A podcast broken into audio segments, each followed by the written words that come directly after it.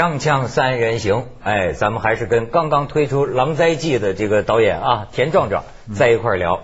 这个壮壮的电影啊，这个名字我都能数得上来。从那个八十年代那个时候开始啊，什么猎场扎萨，这个盗马贼，茶马古道是吧？这个蓝风筝一系列的，听说有的片子审查的时间比拍的时间长。他有过这话，是吧？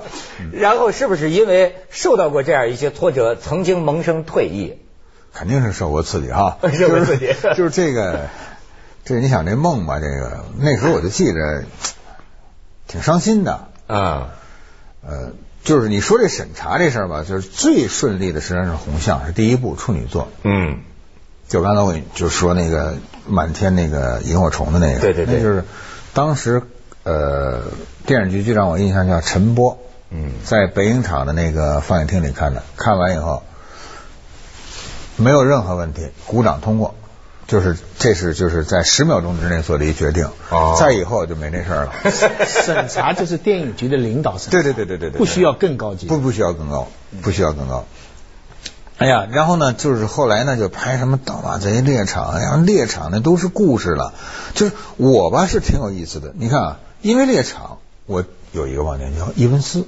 啊，伊文斯。啊，嗯啊，荷兰的对，因为。盗马贼和蓝风筝有个忘年交是马丁，马丁斯高西斯。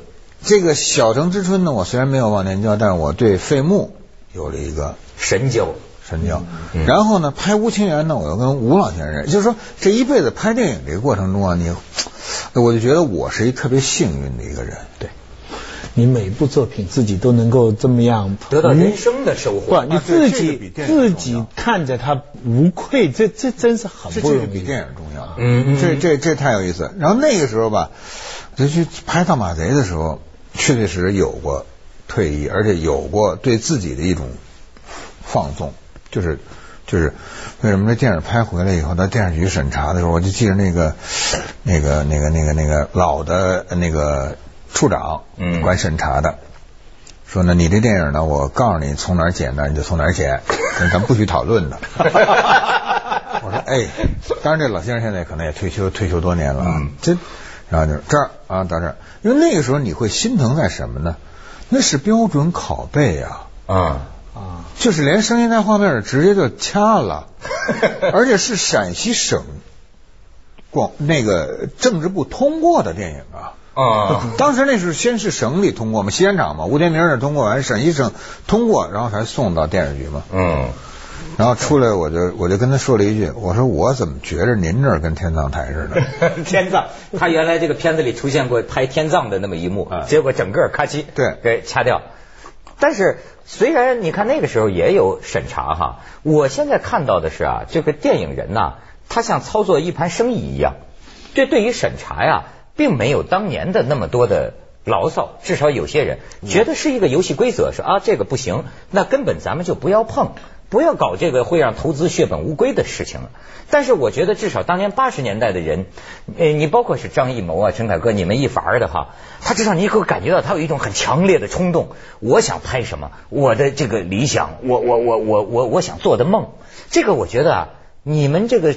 这二三十年过来，好像这个心理上都有跟你说锐气都没了嘛。就是说这个锐气，也还是就是刚才一句话叫“逆水行舟啊，不进则退”。你是下意识的，你根本没有印象。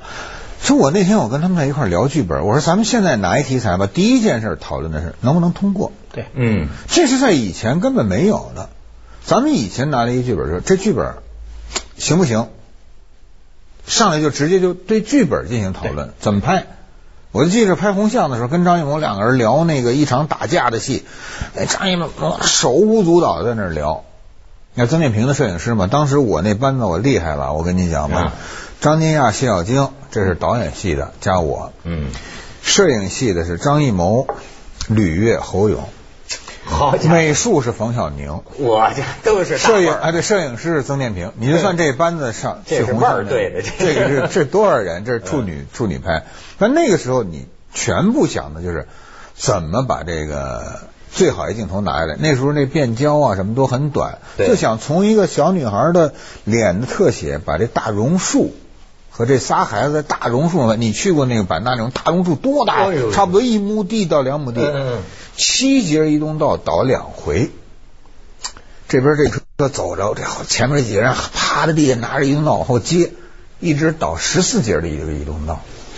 他实际上啊，他这个徐老师，我还想问问你呢，就说这个啊，呃，好像是电影圈的事儿，实际上跟当时整个的时代背景啊都有关系。今天很多人说起来啊，你该怎么说？就比起今天的这个时代啊，那个时候。八十年代的时候，他们说中国好像有过两次这种什么精神探索或者这种高峰啊，一次就是从五四一直到抗日战争二十前，年代到三十年代对吧？还有一次说就是八十年代年代那个时候的人们，我都记得啊。现在的大学生，我我我当然不太了解现在大学生的生活是什么样，但我记得我那个时候，大学生现在也觉得有点可笑，谈尼采，谈萨特。而且街头巷尾的这个年轻人凑在一起，骑自行车，呃这这俩钟头，为了去看一个内部片，聊的都是电影，聊的都是这个小说文化。那么今天也有人说呀，那都不是一个正常社会里的情况，不就是能这样说，不能这样说。你你你怎么比较？那那个时候，你看电影哈，那些叫座的、拍的好的电影，都跟文学有关。嗯呃呃，《霸王别姬》了，《阳光灿烂的日子》了，啊，这个是动物凶猛改编的《芙蓉镇》了，那个那个叫什么《红高粱》了，啊等等，包括谢晋不去讲他了，牧牧马人啦，这个这个天天生啊，人到中年了等等，就是那个时候的文学跟文学界跟电影界好像是一起在这么走。嗯。九十年代以后呢，那边是走到英雄了、无极了那那个路子了。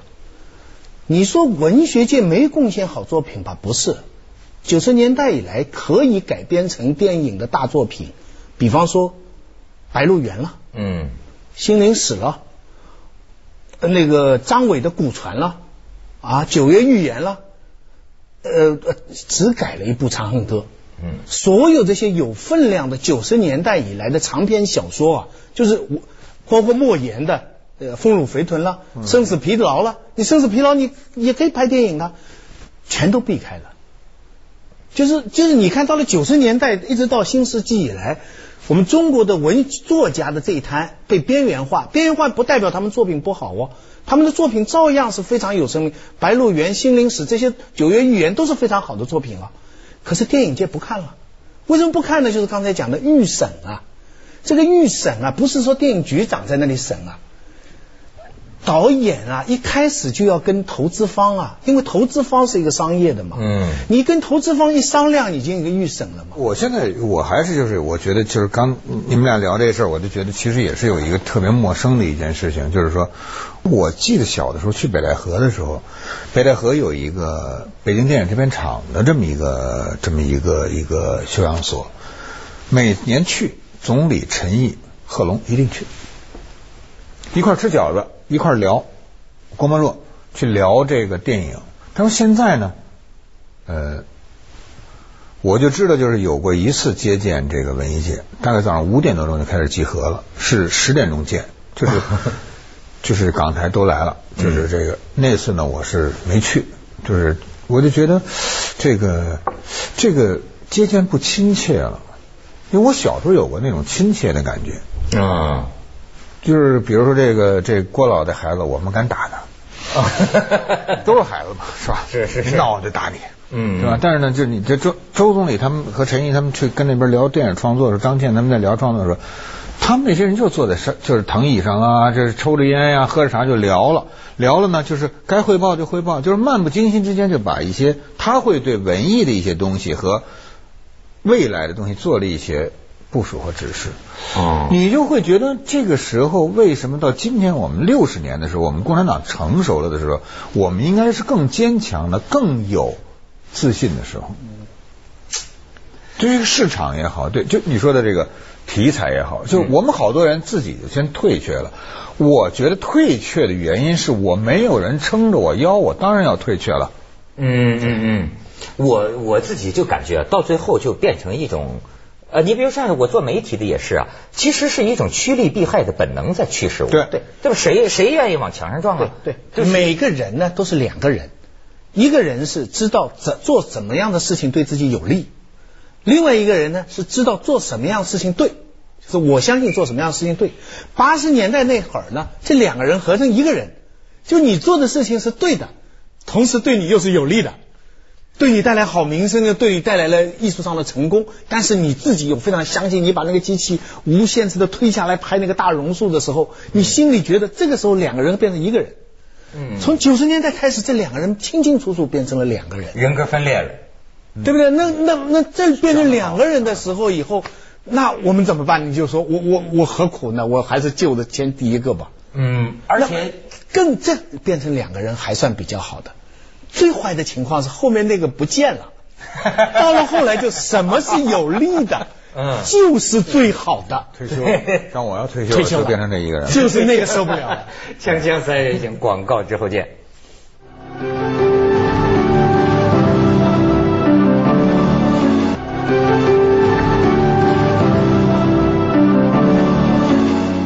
你看，我那天看这个有本书叫《八十年代》，扎建英跟你还有一个访谈，你当时在里边就有一段话，你就说你这一代人呐、就是 DNA 基因里边有一种东西，就是对于这个什么尊严、正义、真理这种永不放弃，永远这个坚持，有一态度是吧？有一态度，这态度今天好像说起来有点二，是吗？哎，对啊，这态度吧，就是说还他他今天是不是该提倡？是啊，对我也是觉得，从你八十年代，你比如你比如说啊，嗯你就说咱就说这个，就说这个这个这个电影行业里这事儿啊，嗯，就他每个地方你都会有一特别有奇妙一感觉。我第一次出国去去的是戛纳，我张艺谋啊，艺谋还有林子峰。啊学文排寒夜那个，我们那四个人去，戛纳有特别奇怪的一个毛病，必须得穿西装才能看电影，就这晚上那红地毯，我跟张艺谋就特别愤怒，说这事儿不成，张艺谋穿西装不知道怎么这样这事儿不成，这事儿不成。然后呢，我们俩就去找香港那帮朋友，就去找坎城的人去闹，嗯说你给我们俩记者证。我们不看这场，不看这主流场，就是这个每天这红地毯 吹这小喇叭这个，我们不看这个。然后我们就弄了两张记者证。我印象我在坎城那一年十天看了六十部电影。我现在吃汉堡包恶心，为什么？就是每天 就中午一汉堡 啊包进电影院了，哪儿就进电影院。就那时候对电影的一态度是，狂啊，那是，哎，然后再说这衣服，就这刚才就说这衣服，嗯，后来有一次我看了一个纪录片，有一朋友采访艺谋穿一个夜晚礼服，说你这件衣服很漂亮。张艺谋这一句话让我差点喷出来，这衣服不大常穿，一年就穿一次。就是说呢，等于是得有活动。那个时候的人，哎，可是我最近最近这些天呢，我突然发现我也制了两身西装。这是一个潜移默化的东西，就是你是尊重对方还是尊重什么呢？我比如说我去这个这个这个这多伦多，嗯，我突然发现人家那个导演上去吧，就穿着像我这身衣服似的就上去了，啊，就他还是觉得这是一个自己的节日，自己过的这么一 party，你犯不着说你一定把自己打扮的特体面，嗯嗯呃，比如说我要去呃这部里谈个话，我穿一身西装这是对的。嗯，对对，因为部里的领导都穿西装嘛，就是说，就大家是一样的，说它这是一个一个官方的东西，所以我就觉得其实你是一直在变，就是那个就像八十年代那本书里的好多事情，我是觉得其实那个时候你就觉得，要不你啊就挺直了腰杆站着，要不你就躺下，嗯，是吧？这中国人讲话，脑袋掉了不就碗大个疤了吗？哎呦，真是，你说那个时候为什么有那么股子劲头呢？哎，那个时候呢，可能就是说，因我觉得啊，就是信念也好，信仰也好，就是心里得有一个东西。那么，呃，从我们这个改革开放以后，我觉得这个东西呢，就经济化的东西以后呢，把这个东西呢给淡漠了。嗯，你比如说这个六十周年这个阅兵的时候，我就觉得没有一个中国人不想去看一眼这个阅兵。这我们不是说，但是你会有很多浮想联翩的感觉。我拥向过天安门，我放过鸽子，哦，是吗？对，就那些少先队员，啊对对对对对，啊对我我干过。然后呢，这个就是我当过兵，首长也说过同志们好，为人民服务。嗯嗯但是那一天阅兵的时候，为人民服务，我突然间心里特别百感交集。我去派德拉姆去农村的时候，有还年收入在几百块钱的农民，现在也有腰缠几个亿的富翁富翁，那这人民怎么界定？谁是人民啊？就你你忽然间好多概念呀，跟以前你认识的，我得我得退休吧，那是。这这这是是吧？真是以前啊，你还别说，刚八十年代的时候，财富程度大家是差不多的。但是你说那个时候的这个人呢，他追求的东西，咱们用今天说的大众和小众该怎么界定呢？哎，我觉得吧，就是说，在那个时候呢，它是一种大众的东西，嗯因为那个时候呢，可能就是在呃改革开放之前的时候呢，可能就你说的，其实，在财富大家差不多的时候呢，会有一种精神上的，因为文革毕竟是封闭了那么多年，他们有人有人有过一种分析，就是说呀，就是你看中国这两次这个文文化高峰啊，一次是从五四到抗战前，一次就是说是八十年代，说呀，全世界都有这个规律，这种文化上的一种高小高峰啊，往往发生在什么呢？比如说政治荒谬、集体灾难。战后战呃，你像呃欧洲就是二战之后产生了好多电影啊、文学呀、是吧？是不是八十年代也是就刚刚的文文革结束。呃，文革结束，然后带来的人们的那种积极的反思，非常多多种流派的这种思想出现。胡胡耀邦当时他本人也思想比较开放，他的很多决策，其实今天的有很多决策是他那个时候做下的，他其实做了很多贡献。但是也有人说，是不是跟那个年代相比，那个年代才是在做梦呢？比方说，有人讲了，说现在这个社会情况哈，倒比较接近于所谓的庶民，就是平民社会、小市民的社会，就是这样子了。没有那么说讲理想啊，讲什么真理的人，永远是少数人的、那的普通老百姓就是这样啊，看看明星啊，看看打仗，就这个就就是这些了，看看大场面，这反而是正常的社会。说八十年代那个时候反倒不正常，这该怎么说呢？呃，我觉得这个东西吧，可能每个时期的那个特征是每个时代的一个产物，它没有什么正常和不正常的，嗯对吧？到今天来讲呢，我就觉得呢，就是说这是一个特别平和的一个时期。这个时期我们看见过，美国有，哦，美你看美国，美国没有九幺幺，是不是一个特别平和时期？但是我会觉得有一个特别奇怪的一个感觉啊，九幺幺的第二年我去了，第三年我也去了。嗯呃，我突然就我自己从美国电影里感觉到有有有重量，就加重量，而且美国人的态度也不一样了。其实怎么不一样呢？就是他思考多了，啊他的那种趾高气扬的东西没有了。锵锵三人行，广告之后见。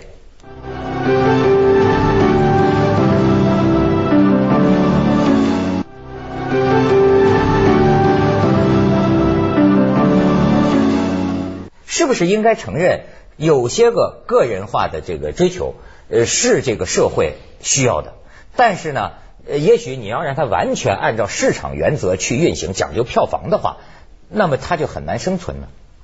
嗯，这个我就觉得，呃，其实说到底呢，我我觉得文化这东西啊，我不知道那个别的人行业是什么样。我觉得电影行业里它是一个没有法律的一个行业，电影没有法，嗯电影没有法呢，就会出现各式各样的问题。就是其实我说我最困惑的就是，在你在一个没有法律的行业里，这电影这我老觉得，我说电影现在这么火，有点像黑事儿。怎么讲？就是哪天一出事儿就咔嚓就垮了，嗯嗯他没有没有真正的一个保证。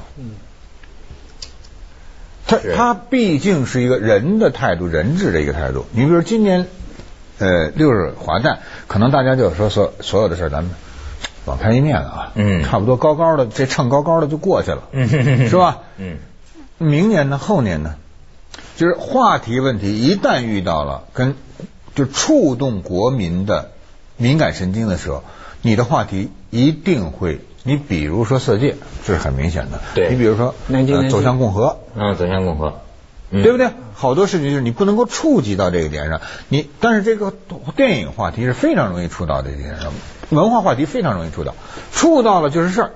嗯那么你要是有法律的呢，就是说，好，你要不就别处，就是可以让你处，处就没人管你了。对对对对对，对，哎，我觉得这个所以审查应该还是要有制度化。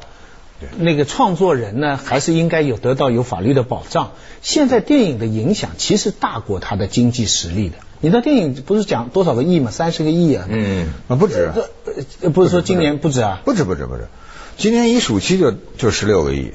好家伙啊，就算它几十个亿吧，嗯，中央台都两三百个亿了，啊不一个电视台，太小了，电影太小了。对不对？人家一个地盘，你随便哪个地方找一个地盘发展商，他就给你搞几十个亿了。所以电影的意义是在影响，而不在它的经济。说实在话，现在随便哪个地方卖地，你看 香港一块地就卖几十个亿，嗯一看就哦全中国的电影这一年就在赔了，对吧？很小一块地就几十个亿，对不对？这个就是他讲的价值观的问题对，就是你通过电影，可他对国民精神的影响有多大？我觉得这个是，包括包括宣泄大家大众的情绪的这个。咱们老说啊，那你说这个，比如说你去问，就是比比比我年龄大，就六十岁以上的人，嗯知道我说话六十了，六张了。你问六十五以上的人，就说你那个时候电影是什么？你受哪部电影影响？每个人都会说出他自己喜欢的演员和电影。那天你没听王猛说吗？进电影院多神圣！哎呀，还真是。怎么你想现在那个时候，我就想听过黄蜀芹一句话，我就简直我都快哭了。他父亲是搞话剧的，是对黄佐临黄佐临嘛。这黄蜀芹就梦寐以求想去这俄罗斯大剧场看场话剧，有一次机会去了，没票，就在门口转呀转，就碰见一个俄罗斯一工人，就说：“哎呦，你是不是想看戏？”他说是，他说这是我一生的一个梦。他说我我把我这张票卖给你。这个说坐在那儿几十分钟的在眼泪不停地流。我说这就哎呦，我听着吧，我就会觉得太感人了。这是他的梦啊，就是他对他来讲，从父一辈灌输给他的，你这个这个这个。接下来为您播出《走向二零一零》。我想，不管时代怎么发展，这种梦都是不应该被遮羞。对啊，那当然。